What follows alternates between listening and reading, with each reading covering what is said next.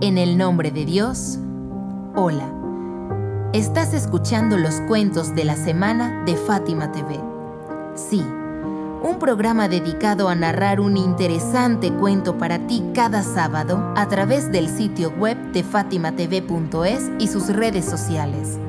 Ha sido constante nuestro diálogo contigo y ello nos impulsa a hacer nuestro mejor esfuerzo para producir contenidos que te proporcionen un goce estético y al mismo tiempo nutran tu intelecto. Una provechosa combinación que te gustará compartir con tus amigos. Así que mantente en contacto con nosotros y envíanos tus comentarios a través de WhatsApp o las redes sociales. Tu opinión es una guía fundamental para nosotros. Con tus valiosos aportes y el avance de la tecnología, podremos mejorar cada vez más nuestros productos. Nos gusta compartir contigo y es una gran satisfacción para nosotros que escuches los podcasts que producimos para ti. Es entretenido escuchar historias y cuentos cuando estamos haciendo algo que no requiere mucha concentración, cuando vamos a dormir o miramos caer la lluvia es una manera de hacer un mejor uso de tu tiempo y aprender algo nuevo. Escuchemos pues el cuento de hoy, el sexto cuento del programa, Los Cuentos de la Semana. La historia del pueblo Ar-Ras. Según un documento verídico del imán Reza, la paz sea con él, una de las personas más adineradas y distinguidas de la tribu Bani Tamin, llamado Arm, fue a visitar al honorable Ali, la paz sea con él, tres días antes de que éste falleciese.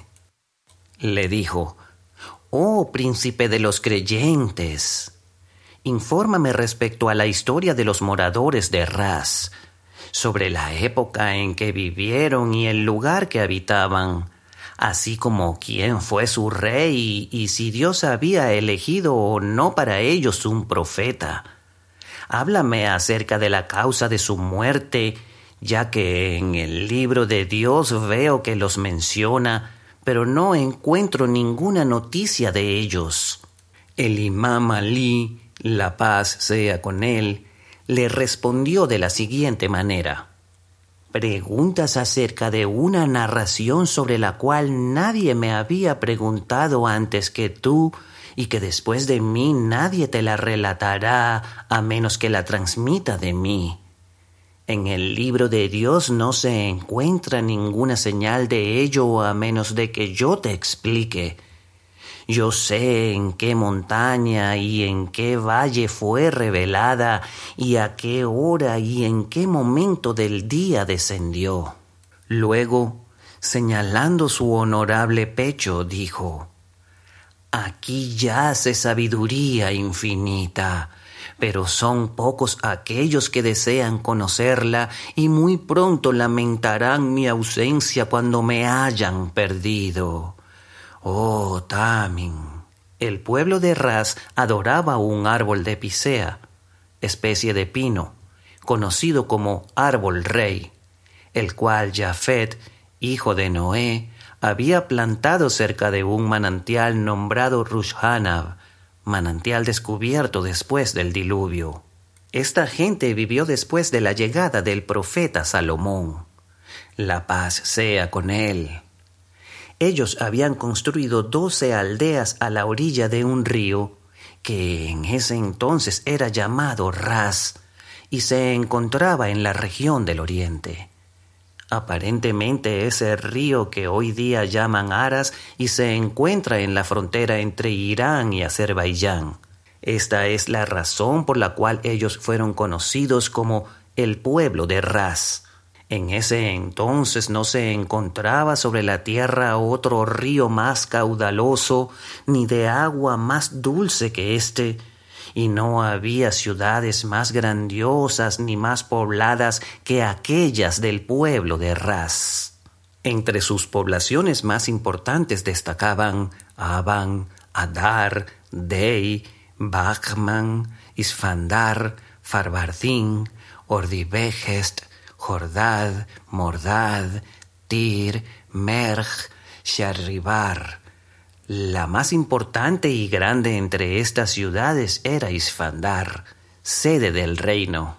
Su rey se llamaba Targud ibn Gabur, hijo de Yaresh, hijo de Sasén, hijo de Namru ibn Canán, Nabucodonosor, que vivió durante la época del profeta Ibrahim, la paz sea con él.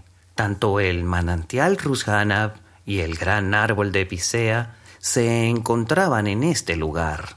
En cada una de las ciudades y aldeas plantaron una semilla de esta Pisea, las cuales eran regadas por medio de canales que habían cavado desde el lugar donde brotaba el manantial y corría a los pies del árbol principal.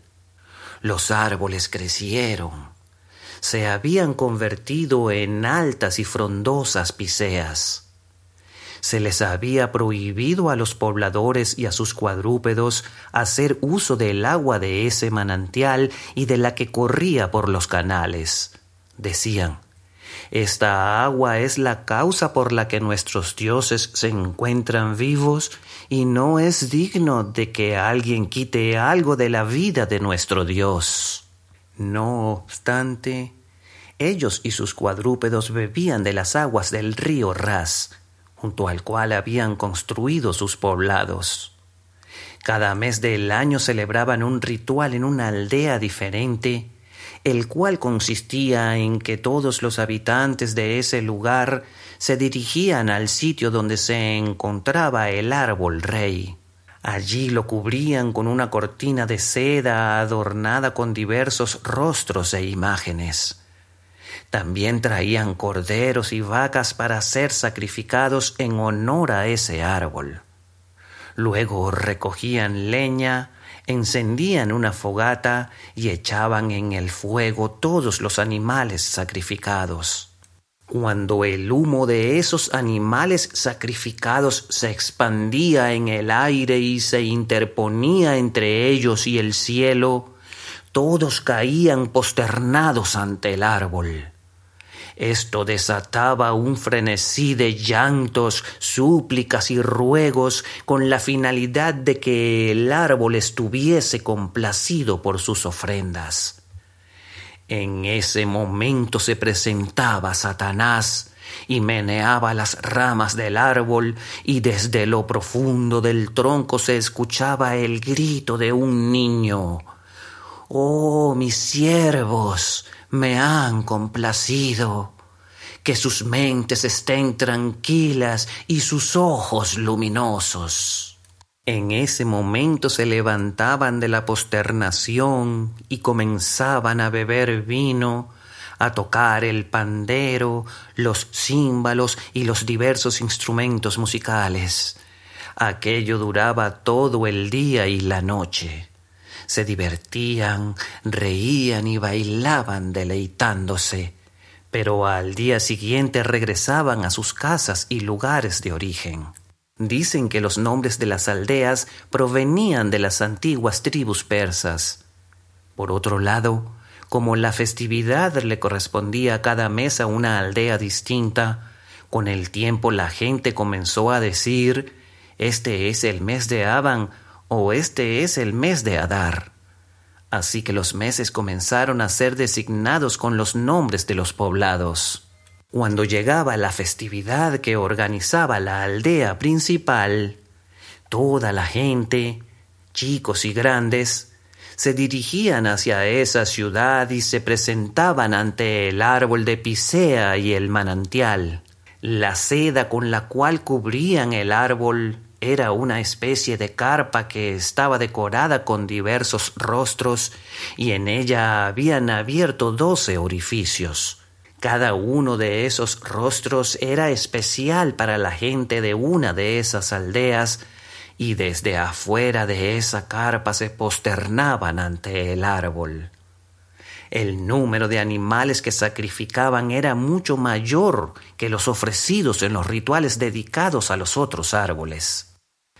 Como en el resto de las ceremonias de las otras aldeas, el demonio maldito aparecía encaramado sobre el árbol y meneaba fuertemente las ramas. Luego se escuchaba la misma voz que en tono muy alto les hablaba a las personas desde la cavidad del tronco de la pisea.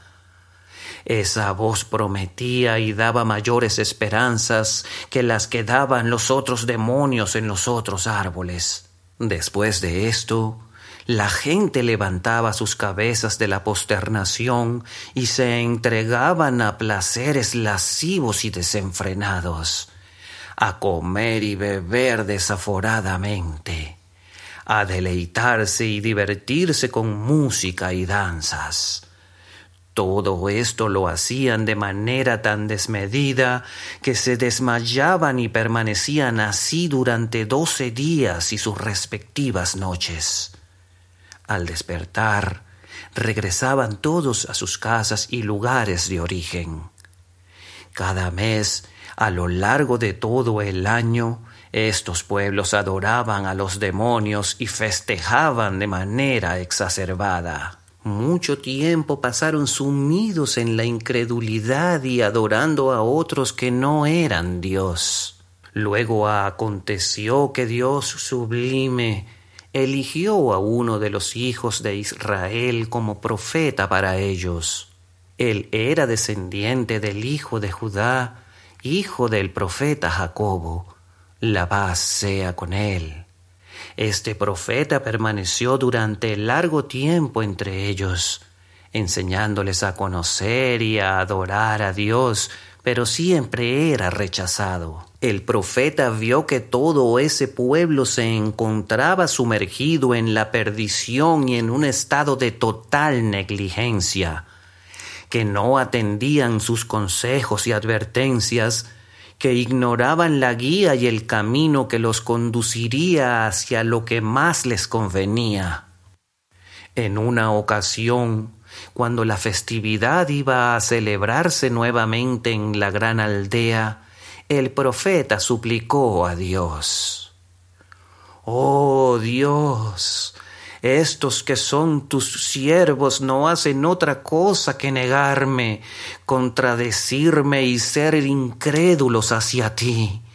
Adoran a un árbol del cual no obtienen ganancia ni pérdida. Haz con tu poder y tu dominio que se sequen todos estos árboles que adoran. Al día siguiente, cuando amaneció encontraron que todos los árboles se habían secado en cada una de las aldeas. En medio de este estado de confusión, consternación y temor, surgieron agrias discrepancias entre los habitantes. Un grupo dijo este hombre que pretende ser profeta del Dios de los cielos y la tierra ha hecho magia contra nuestros dioses y así obligarlos a poner atención hacia su Dios. Otro grupo dijo, no, sus dioses se enojaron con ustedes porque este hombre dice los defectos de ellos, los reprocha y ustedes no lo niegan y no muestran ninguna intención de callarlo. Por ello no permite que sus ojos vean la belleza y frescura de sus divinidades, pero sí que muestren enojo hacia ellas y se venguen de ellas. Todos se reunieron para matar al profeta. Tomaron una gran pieza cilíndrica, hueca y larga que se encontraba junto al árbol y la colocaron en medio del manantial puesta de tal forma que una parte de esta pieza tocaba el fondo del manantial y la otra parte quedaba fuera del agua. Entonces vaciaron el agua que se encontraba dentro de esta pieza, entraron en ella, bajaron y cavaron un gran pozo en medio del manantial. Luego aventaron al profeta dentro de este pozo y lo taparon con una gran roca. Por último, sacaron la pieza cilíndrica hasta que el agua del manantial cubrió todo el pozo. Dijeron, Esperamos que nuestros dioses estén satisfechos con nosotros. Ellos han visto cómo matamos y enterramos debajo de esa gran roca a este hombre que los maldecía. Tal vez así regrese para nosotros la protección de nuestros dioses y reverdezcan los árboles. Durante todo ese día escucharon los lamentos del profeta que imploraba a su Creador y decía, Oh mi Señor, ¿puedes ver el lugar tan estrecho en el que estoy? Tengo gran tristeza y congoja. Ten clemencia de mi soledad y miseria Quítame la vida muy pronto y no pospongas la aceptación de mis ruegos. Estuvo suplicando hasta que finalmente falleció. Dios sublime le reveló a Gabriel. Oh, Gabriel, mi paciencia y tolerancia ha engañado a mis siervos. Ellos suponían que al matar a mi enviado y adorar a sus ídolos estarían a salvo de mi ira. Pero mi castigo caerá sobre los pecadores. Juro por mi honor que serán castigados con una pena muy grave para que sirvan de ejemplo a los demás habitantes del mundo. Al poco tiempo, cuando todos estaban ocupados en su festividad, de repente sopló sobre ellos un fuerte viento rojo. Confusos y angustiados se abrazaron unos a otros. Dios hizo brotar azufre de la tierra un azufre ardiente, luego una nube negra cubrió sus cabezas y arrojó llamas sobre ellos hasta que sus cuerpos se derritieron y fundieron, al igual que el azufre se funde en medio del fuego.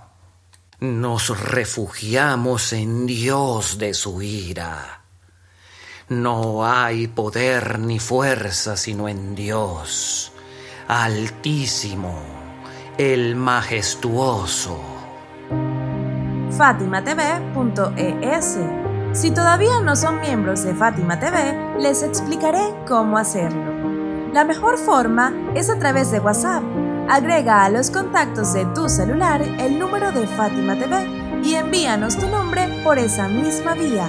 Nuestro número es más 54 938 15 39 07 37.